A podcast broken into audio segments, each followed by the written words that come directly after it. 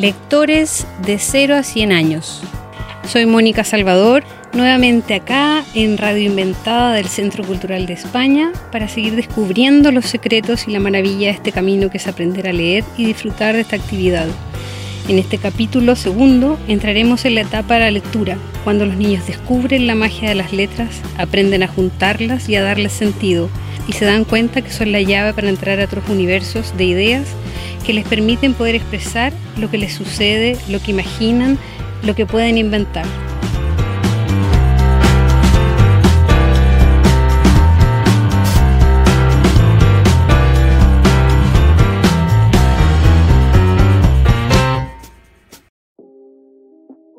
Esta vez estamos con un invitado muy especial porque devino de crítico de cocina, aunque lo sigue siendo, a escritor para niños y adolescentes. Yo diría que es un precursor de la paridad en sus escritos, un visionario diría yo.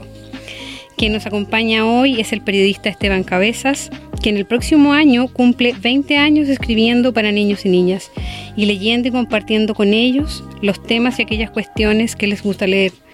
Buenas tardes Esteban. Qué gusto que nos quieras acompañar y contar tu experiencia en esto de escribir para niños, dándole un giro importante a tu carrera, ya que si bien sigues siendo crítico gastronómico y fotógrafo, entiendo que estás de lleno en lo que es la literatura infanto-juvenil, escribiendo libros, dictando talleres de escritura para niños, haciendo lecturas presenciales en los colegios. Hola, po. ¿Qué es eso del loro? Eh, lo que pasa es que busqué el significado de escriturante porque la palabra no existe. Entonces estaba asociado en un texto, más bien en psicología, como el loro no sabe hablar, el loro en realidad sueña que habla. Y por eso es escriturante. Es muy raro. Es Qué muy raro. bonito. Eso lo leí y me gustó. Me gustó Yo la que he idea. visto otra cosa que se llama mente de mono. ¿Tú sabes lo que es eso, no? No. Es de los budistas, que es cuando uno está con una idea en la cabeza que le da vuelta, le da vuelta, que te despertas a las 4 de la mañana y decís, tengo que dormirme, y el mono comienza a dar vuelta a la idea. El tema es que el mono siempre se aburre de eso. Entonces que hay que tener paciencia. Cuando uno se pone obsesivo con algo, con algo que te molestó o algo, etcétera, tú dejas que el mono se canse. Entonces le da, lo deja ahí hacer sus cosas tres, cuatro días y finalmente desaparecen esas cosas de la cabeza. Eso es la mente de mono. Qué, buen, qué buena idea. Magnífica. O Me gustó ya- ya- mucho, de hecho quiero que sea un, el título de un libro. Mente Aparte de de, Ultra Solo, que me parece que es uno de los mejores títulos imaginables, que le falta a la novela, Mente de Mono me gusta mucho también. Está buenísimo, buenísimo. Oye, Esteban, ¿cuándo descubriste que te gustaba leer y leías tú desde chico? Yo era absolutamente nerd, pero no total. Nunca aprendí a nadar ni a andar en bicicleta. O sea, aprendí a andar en bicicleta tres días para enseñarle a mi hijo y después desaprendí. ¿Pero porque te daba miedo o porque te daba lata? Porque leía, pues, mucho. Ah. Entonces era, me leía los libros de la biblioteca en orden. Entonces... Ah, nerd, nerd. Sí, pues, súper nerd. Nerd en una época que era bien solitario el nerdismo, pues, porque ahora todos se juntan por redes, pues. Pero en cambio uno iba solito ahí con su Señor de los Anillos cuando nadie cachaba lo que era el Señor de los Anillos. Y, y uno era bien solitario. Y leía mucho, leía mucho, escribía teatro. Teníamos un grupo de teatro con el Ramón Yao y con el Boris Cuercha.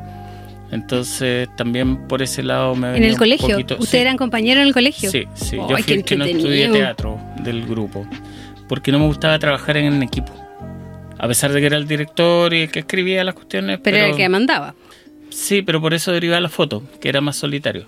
Ya, ya. O sea, tú dirías que un lector en realidad también es un bicho solitario en general, ¿o no? O sea, a ver, leer es un acto en extremo solitario.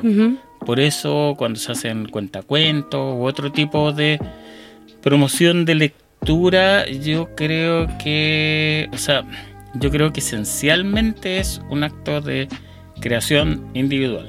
O sea, el libro, un objeto, hasta que alguien lo abre, efectivamente. O sea, es mega solitario y eso yo creo que no hay que olvidarlo nunca.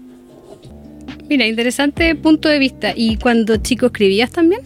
Pura lecera. Pero escribías. Eh, pero sí, pero después dejé de escribir, le agarré mono. De hecho, mis trabajos en la universidad me los hacía la Karen Poniachik. Yo le hacía los trabajos de foto y ella me escribía los trabajos. Y me dediqué a la foto y me puse a escribir periodismo después de que salió Elwin electo. Colgué la cámara Ah. de reportero gráfico y empezaron los mega recitales, así que me metí a una revista de música para ir a todos los mega recitales y de ahí empecé a escribir. Fuiste fotógrafo eh, en la época, ¿no? En Sí, el diario La en Época. diario La Época, sí. Ya, perfecto. Oye, y, y ¿en qué minuto descubriste que escribir para niños podía ser el derrotero de tu carrera profesional? A ver, ahí en libertades al momento de escribir para niños. eh, hay menos deber ser, hay menos capital cultural en juego como en otra literatura. Se dio la situación que yo era coordinador de suplementos del Mercurio y Bianchi, que era el, el editor, le daba lata a Timón. Entonces yo me preocupaba de Timón.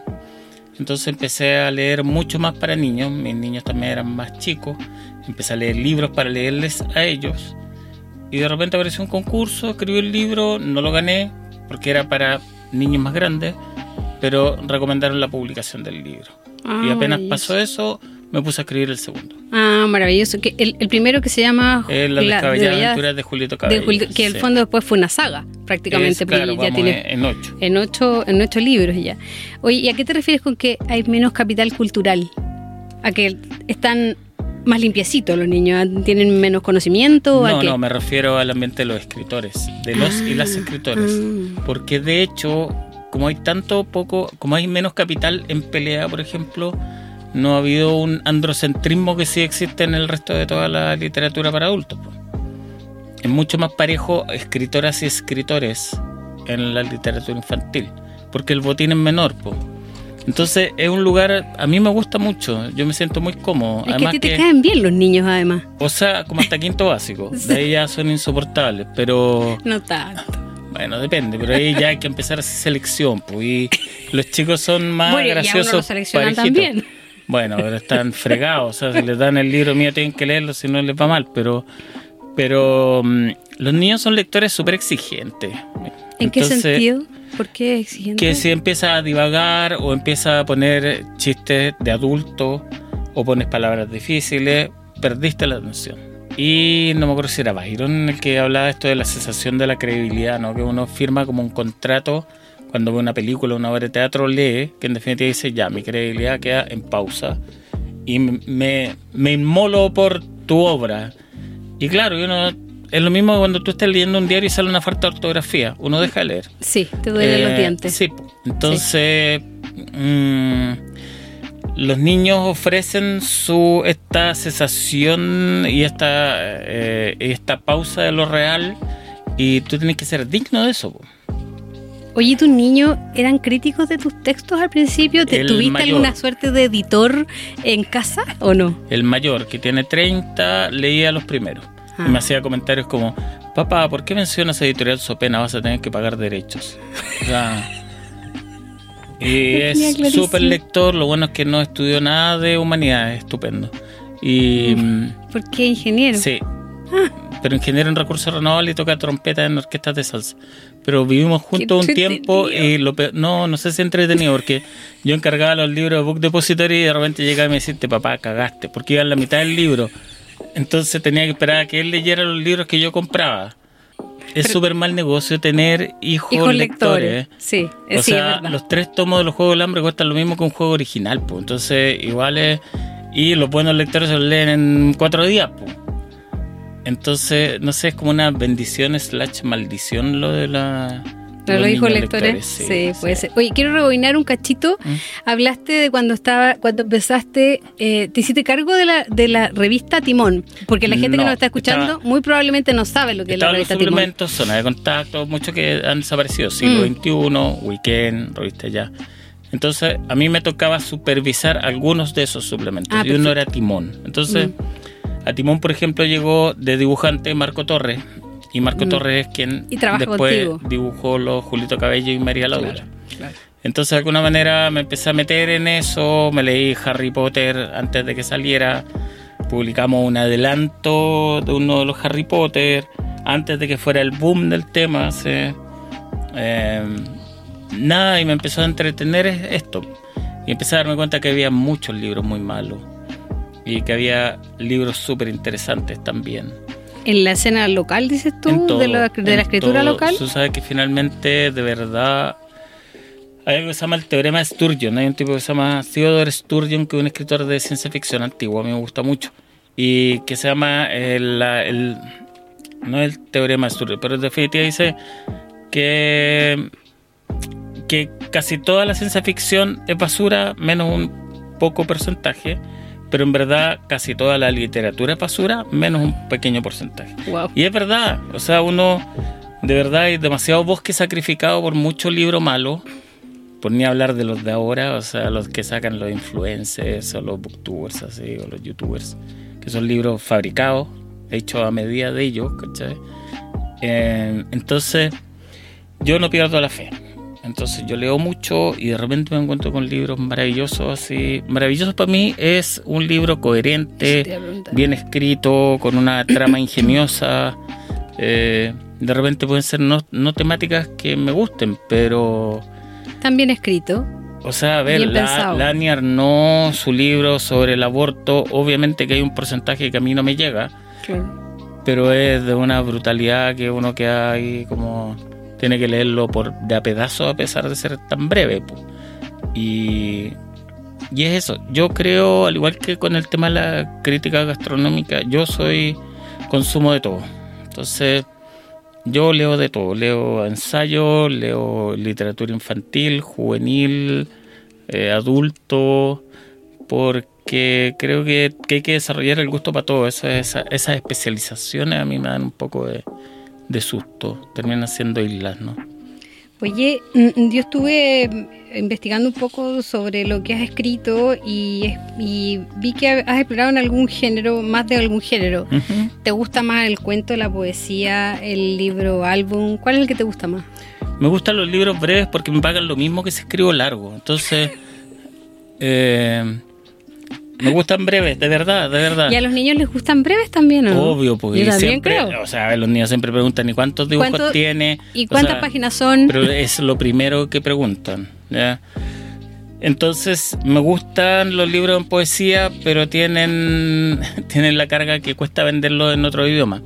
Ah, cierto. Que es una cuestión que me di cuenta años después, cuando me di cuenta que no se podían vender en otros países.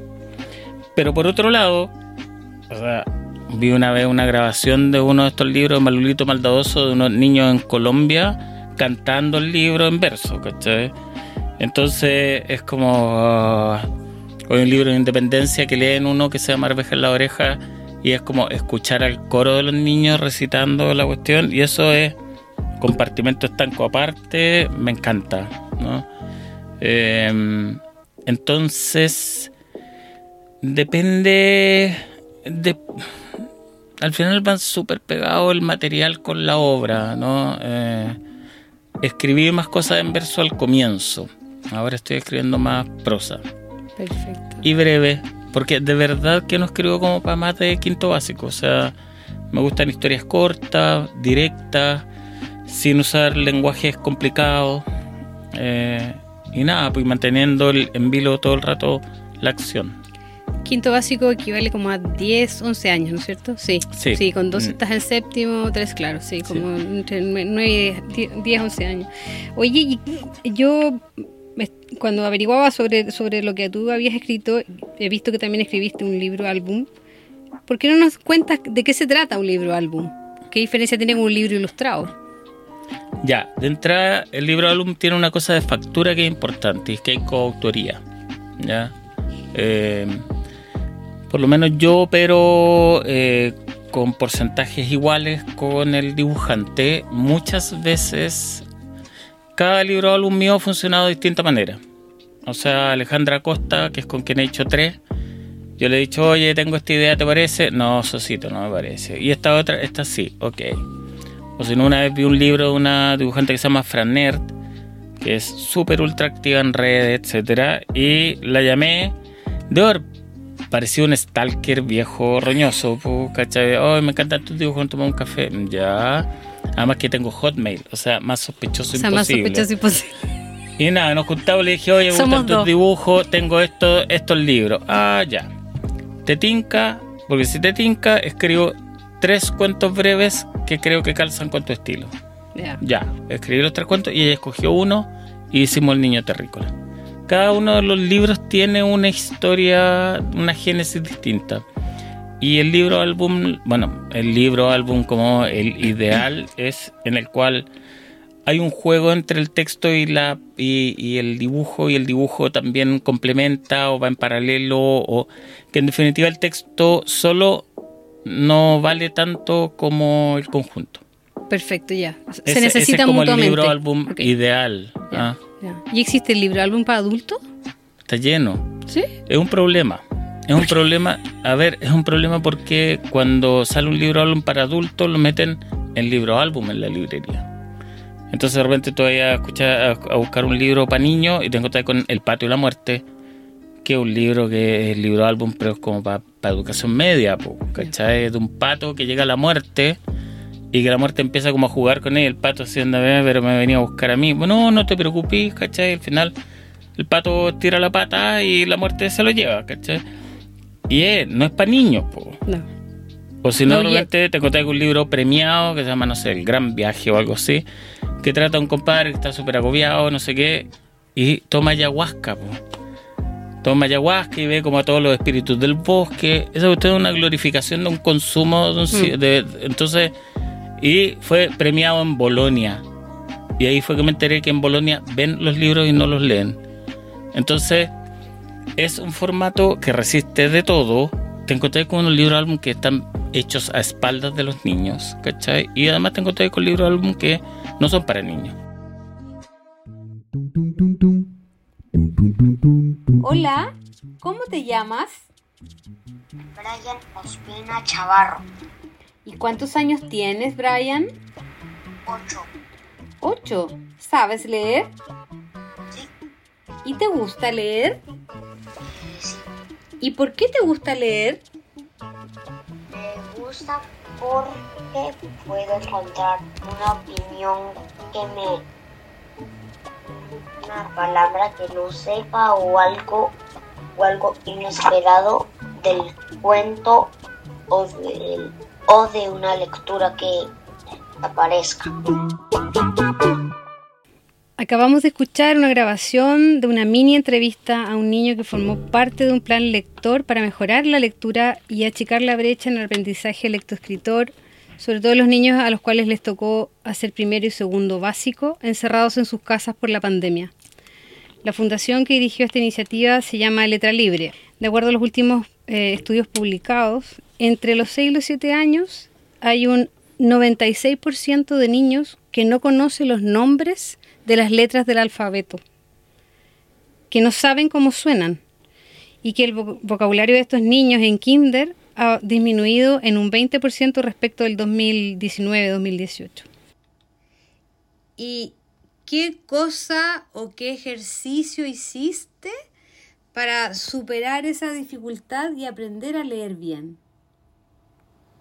Lo que hice fue aprenderme bien esas letras y no confundirlas con una y no confundirlas con otra con otra letra. En pandemia, yo sé que tú estuviste escribiendo harto. ¿Qué escribiste en pandemia? Ordené algunos cuentos que tenía y escribí otros más, unos cuentos en cuarentena, los fue publicando. Porque además, bueno, mis libros fueron escaneados por doquier, cosa que es súper atendible. Los, bibliotecarios, entre que estaban asustados por el tema de la infección a través del libro y porque fueron presionados a hacer PDF con los libros. Entonces me dije, pucha, ya, no hay cambio de plan, ¿qué se puede hacer? Entonces comencé a publicar cuentos con ilustraciones de, de Fabián Rivas. Y también me dije, pucha, hay un libro que pudiera ayudarle a los profes a hablar del tema. Entonces escribí un Julito Cabello en cuarentena. ¿ya? Y lo puse con Creative Commons. O sea, eh, está gratuito para quien no haga lucro de él. Aunque ya lo he visto en las cunetas. Y, en definitiva les, di, les regalé un material gracias al 10% del retiro y es efectivo.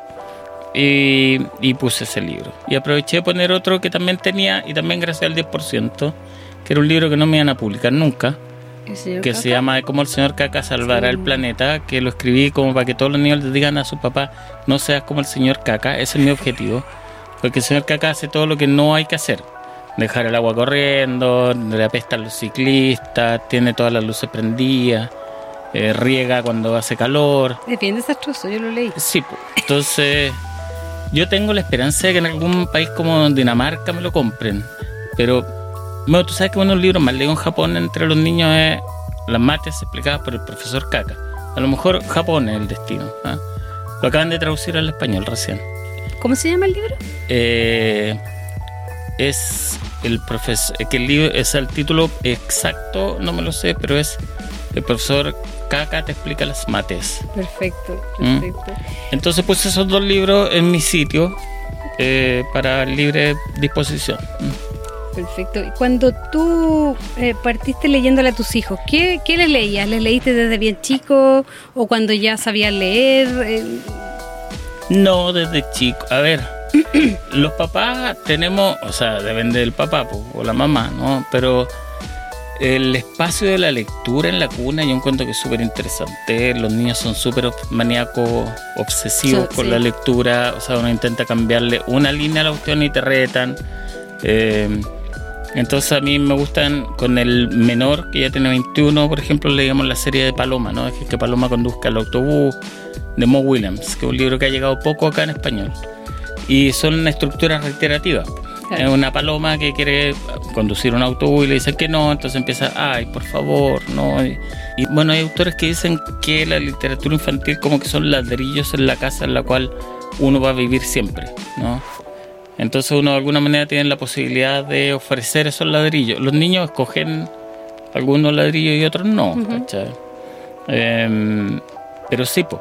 o sea, a mí yo me dedicaba a buscar buenos libros o libros interesantes, no sé, pues libros en- de dinosaurio en inglés, pero en, en, en pop-up, ¿cachai? Y esperaba la cuestión Book Depository pa- solo para decirle, ay, mira, y abrir la cuestión y que saliera el dinosaurio. Eh, ahí lo que uno tiene que estar atento como papá, que es lo mismo que deberían hacer los profes o los bibliotecarios, es que hay distintos tipos de lectores. Claro. Entonces, por ejemplo, hay un sobrino mío que se lee, que se leía cuando chico el récord Guinness una vez al año y se lo leía completo y sabía perfectamente el nombre del señor con las uñas más largas del mundo, ¿cachai? Eh, y es un tipo de lector. Claro. Y si le gusta el deporte, tú le podrías hacer un- una prueba de comprensión lectora de las noticias del diario de ayer y se sacaría un 7 Porque pero le carga la poesía o no pesca o encuentra que es absurdo leer ficción. Entonces, es concreto. son lectores súper distintos. O sea, en un curso habrá uno o dos que le guste la poesía y determinado tipo de poesía. Es O sea, entonces yo creo que hay que hay bueno que es lo mismo con la comida, pues la comida de los papás con los hijos, o sea, uno tiene que alternar. Una vez comer en McDonald's, una vez Burger King y el resto ahí intentar meterle las cosas que son más sanas, pues. Y uno va tanteando como padre o como madre, ¿no? En las lecturas de los hijos. Lo que sí es lo mismo que tener un profe de educación guatón, o sea, o sea, si uno quiere que los niños lean, uno tiene Claro, que leer. Tú tenés o sea, que leer y te tienen que y ver esos enganchado. papás que llegan a la reunión apoderadas, ay, ¿por qué mi hijo no lee? ¿Y vos? O sea, o sea, son gente que no lee un libro al año y quieren que los niños lo obliguen a leer en el colegio. Entonces, no. Además no. que la sola idea de que sean libros de lectura obligatoria, porque así dice, además, además así es el título cuando te mandan la lista, libros de lectura obligatoria, cuando en realidad, no sé, obligatoria puede ser este o puede ser este, también. Mira, pésimo negocio para mí lo que te voy a decir, pero que lean, que tengan que leer entre 8 o 9 libros al año. O sea, ni los adultos leen 8 o 9 libros al año, ¿cachai? Un adulto que no lee leerá, ¿qué? 3, 4 libros al año. Entonces, no sé, sé que tienen que leer menos y dirigir Y, y, mas- trabajar masticar mejor, más esa ¿ah? lectura, claro. Pero, mm, pero es, o sea, terminan un libro y ya les están diciendo cuál es el siguiente. po. Sí, es verdad, sí, va, va muy como a mata caballo en realidad.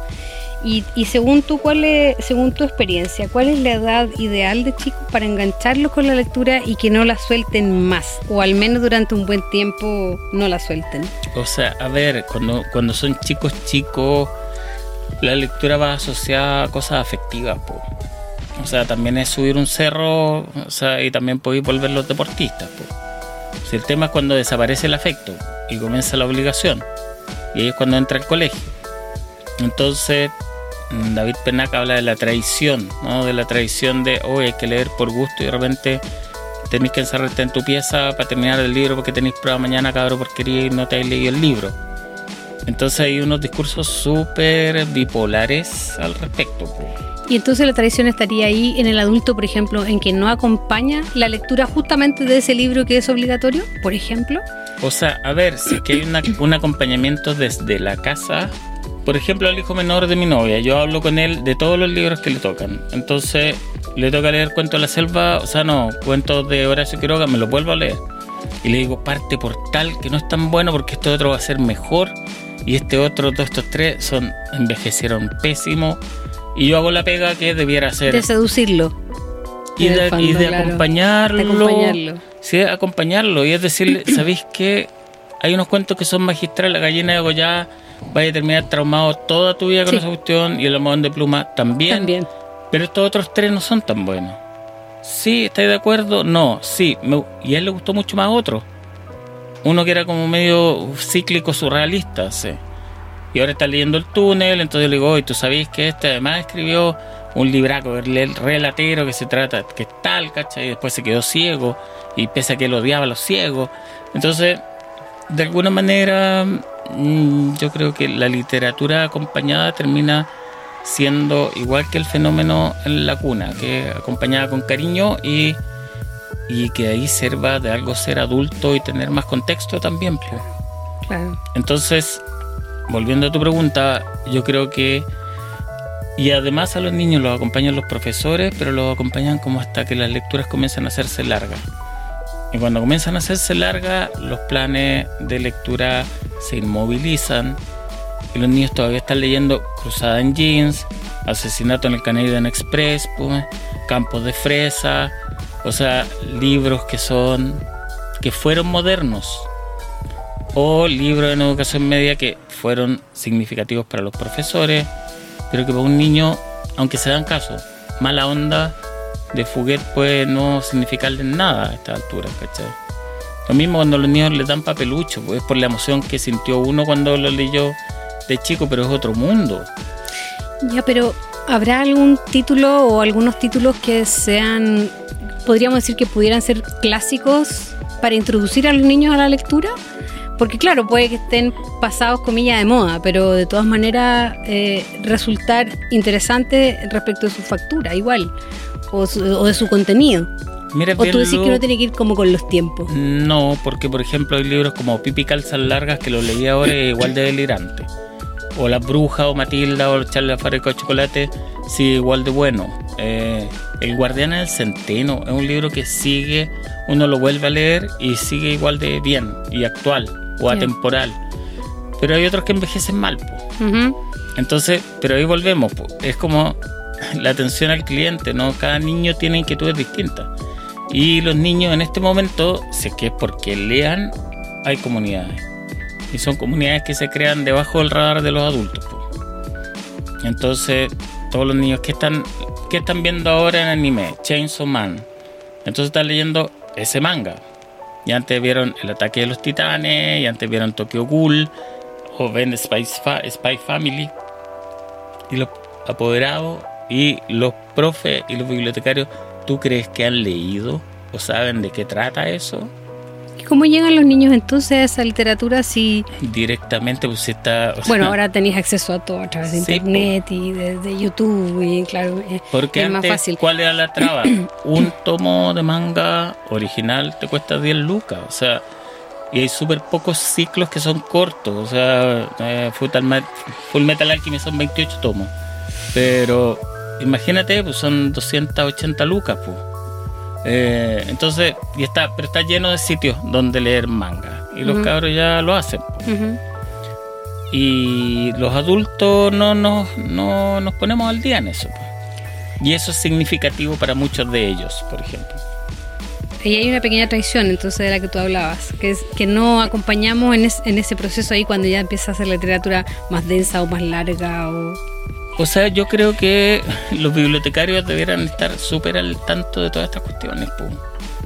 Si El problema ahí también es que te encontrás con las administraciones de los colegios, con peleas entre el área de biblioteca con el área de lenguaje, con que no hay presupuesto para comprar, con que etcétera. Entonces, también es una maquinaria que cuesta mucho mover.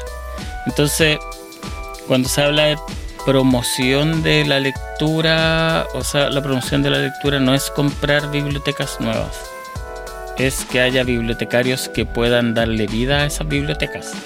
Yo creo que el, el plan que hubo alguna vez que se llamaba Quijotes de la Lectura, que apuntaba a, a educar a promotores de lectura, a gente que pudiera leer, que tuviera tiempo para leer y que hablara de eso, ese es el tema. Eh, mayores presupuestos para compra de bibliotecas, pero con bibliotecarios que efectivamente sean y que bibliotecarios, al día. ¿cachai? Y que les guste el tema. Claro.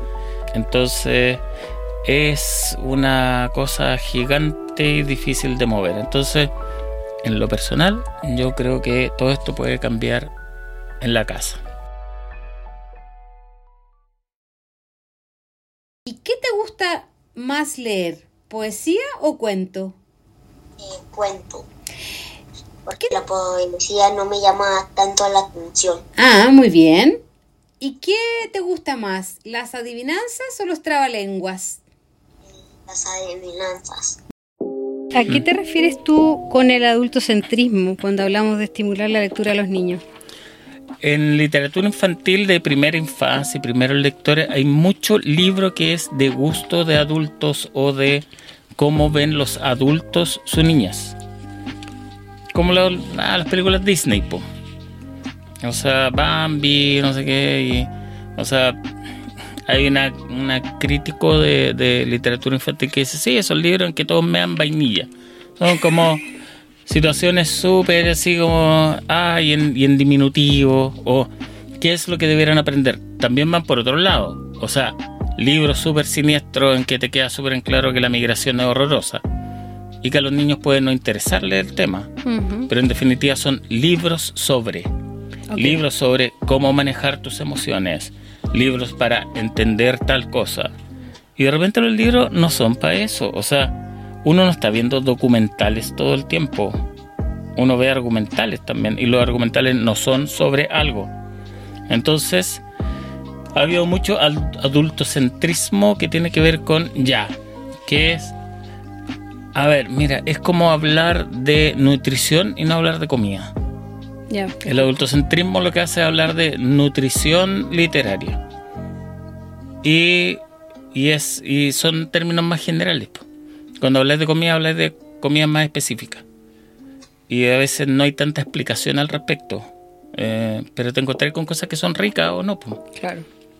Oye, eh, ¿qué herramientas o recursos de la modernidad te parecen interesantes a la hora de estimular la lectura? Estoy pensando en, no sé, por ahora usar las redes. ¿Tú conoces esta iniciativa Leo Lover de Marcelo Simonetti? Sí, sí. Eh, ¿qué- ¿Te, te tinca a ti que está, que te- qué te parecen esas iniciativas o qué te parecen, qué te parece el recurrir al los youtubers? ¿Tienes alguna distancia con ellos? Me da la imprón. O sea, a ver, No- no, no tengo distancia cuando hablan de mis libros. No, no, me dijiste obvio, youtuber, Los no, me dijiste booktuber. booktubers, sí. A ver, yo soy un viejo porquería, ¿cachai? Entonces también desconfío de... mm, desconfío de las comunicaciones.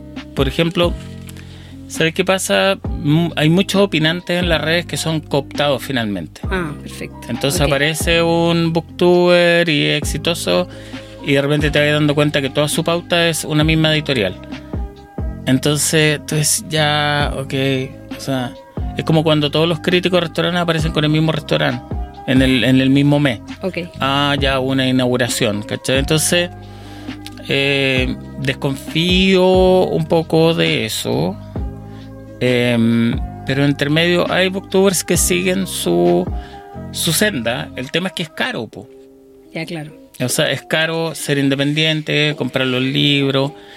Y yo creo que las comunidades puta, son más inorgánicas. O sea, Wattpad es una comunidad más inorgánica y hay libros que no me gustan de Wattpad, pero hay, hay autores que escriben libros que sí me gustan, como Lili el Pilar de las Nacionales, que tiene una red de seguidores gigante. ¿Y qué es eso de Wattpad? Es una Wattpad comunidad. es una plataforma en que tú vas publicando los, los libros por capítulo Ah. y hay como, en algunos casos, una ilusión y en algunos casos es, de verdad es cooperativo. O sea, la gente va opinando, es un, un libro en desarrollo.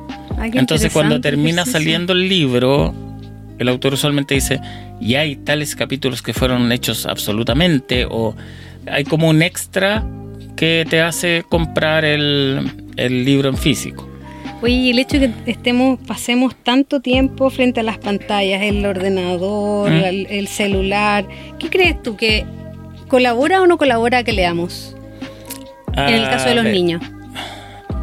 Yo creo que el papel va a seguir inamovible como hasta primero o segundo básico. Ok.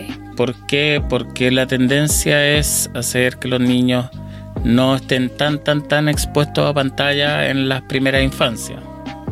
Entonces ahí el papel va a seguir. Pero después ya no hay caso. Yo creo que los libros ya a partir de tercero básico van a ser pura pantalla. El tema es que hay estudios, pues hay estudios de la, la menor pregnancia y la lectura en diagonal cuando tú lees en pantalla, eh, a diferencia de leer en papel. O sea, cuando uno lee en pantalla se te Sí. queda mucho menos. Sí, o sea, sí. yo leo ficción en pantalla, eh, me pasaba Kindle en el encierro y eh, cuando es ensayo o, o libro de teoría lo leo en papel. Allá en Suecia vivía un niño pequeño que se llamaba Hamilton.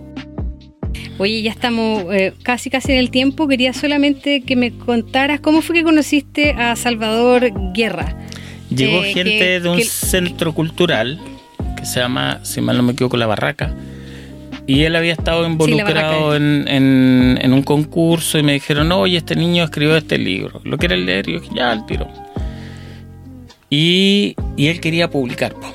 Entonces yo explicándole, eres menor de edad, no a firmar contrato. Ya, una editorial no te va a publicar esto. Está bueno, pero le falta un poco, pero está bueno, ¿cachai?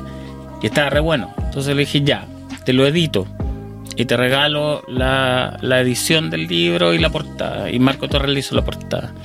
Y lo levanté en mi sitio para que Sí, lo vi, la gente sí. lo pudiera bajar. Sí.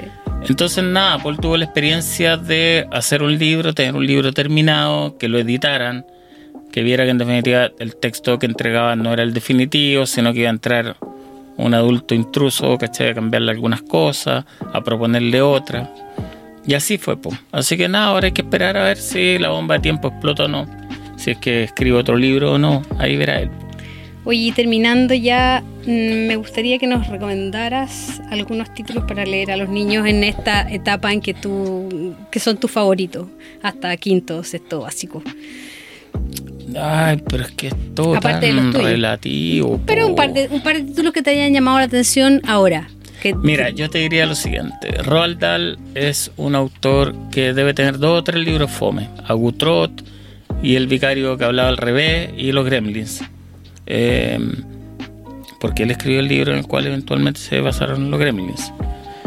Entonces tú puedes leer desde cuentos en verso para niños perversos, puedes leer El Super Zorro, ver la película, que es rara, piteada pero buena.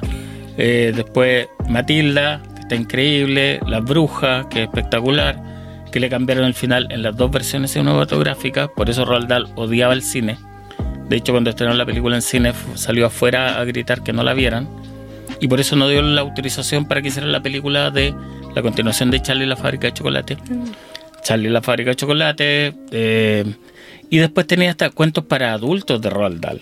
O sea, en los que se basó Alfred Hitchcock para hacer algunas de sus historias para la televisión. Entonces, Roald Dahl es un autor que sigue igual de bueno y que tiene libros para que te acompañen todas las edades, sin pérdida. Mira, lo vamos a buscar.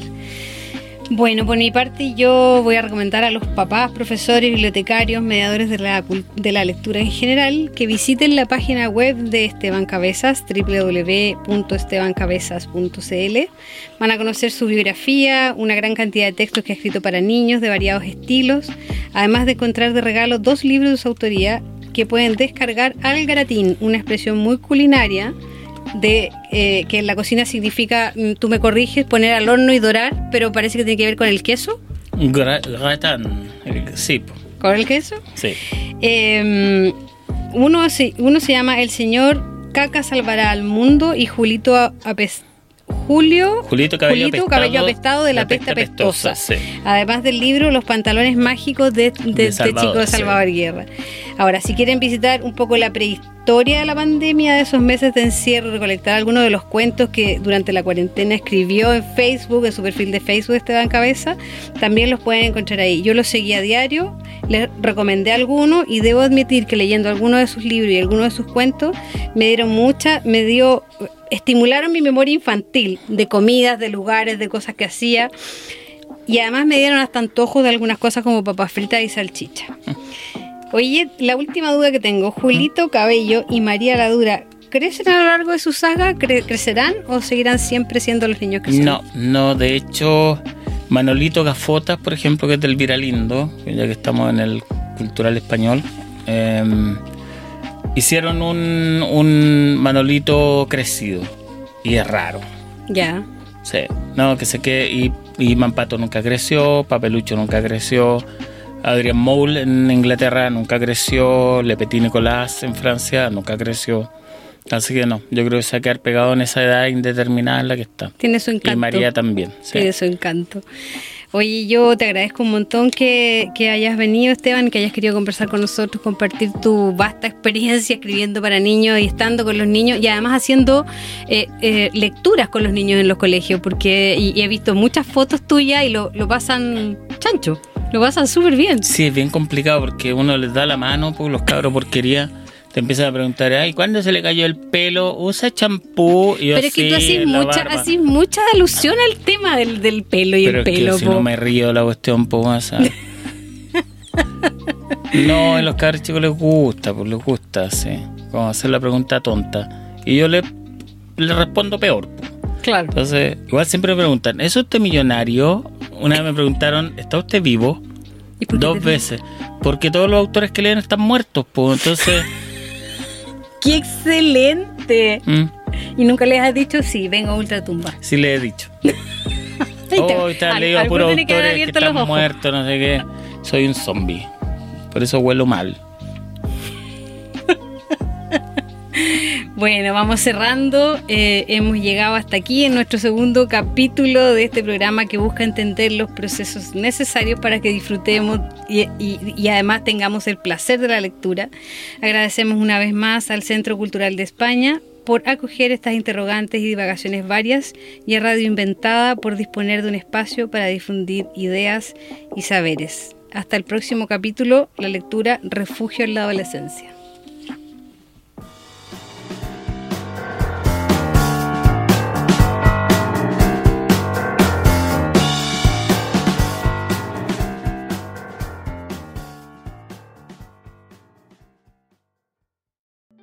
Las opiniones vertidas en este capítulo son de exclusiva responsabilidad de quienes las emiten y no representan necesariamente el pensamiento de Radio Inventada ni el Centro Cultural de España en Santiago. Todos los derechos reservados.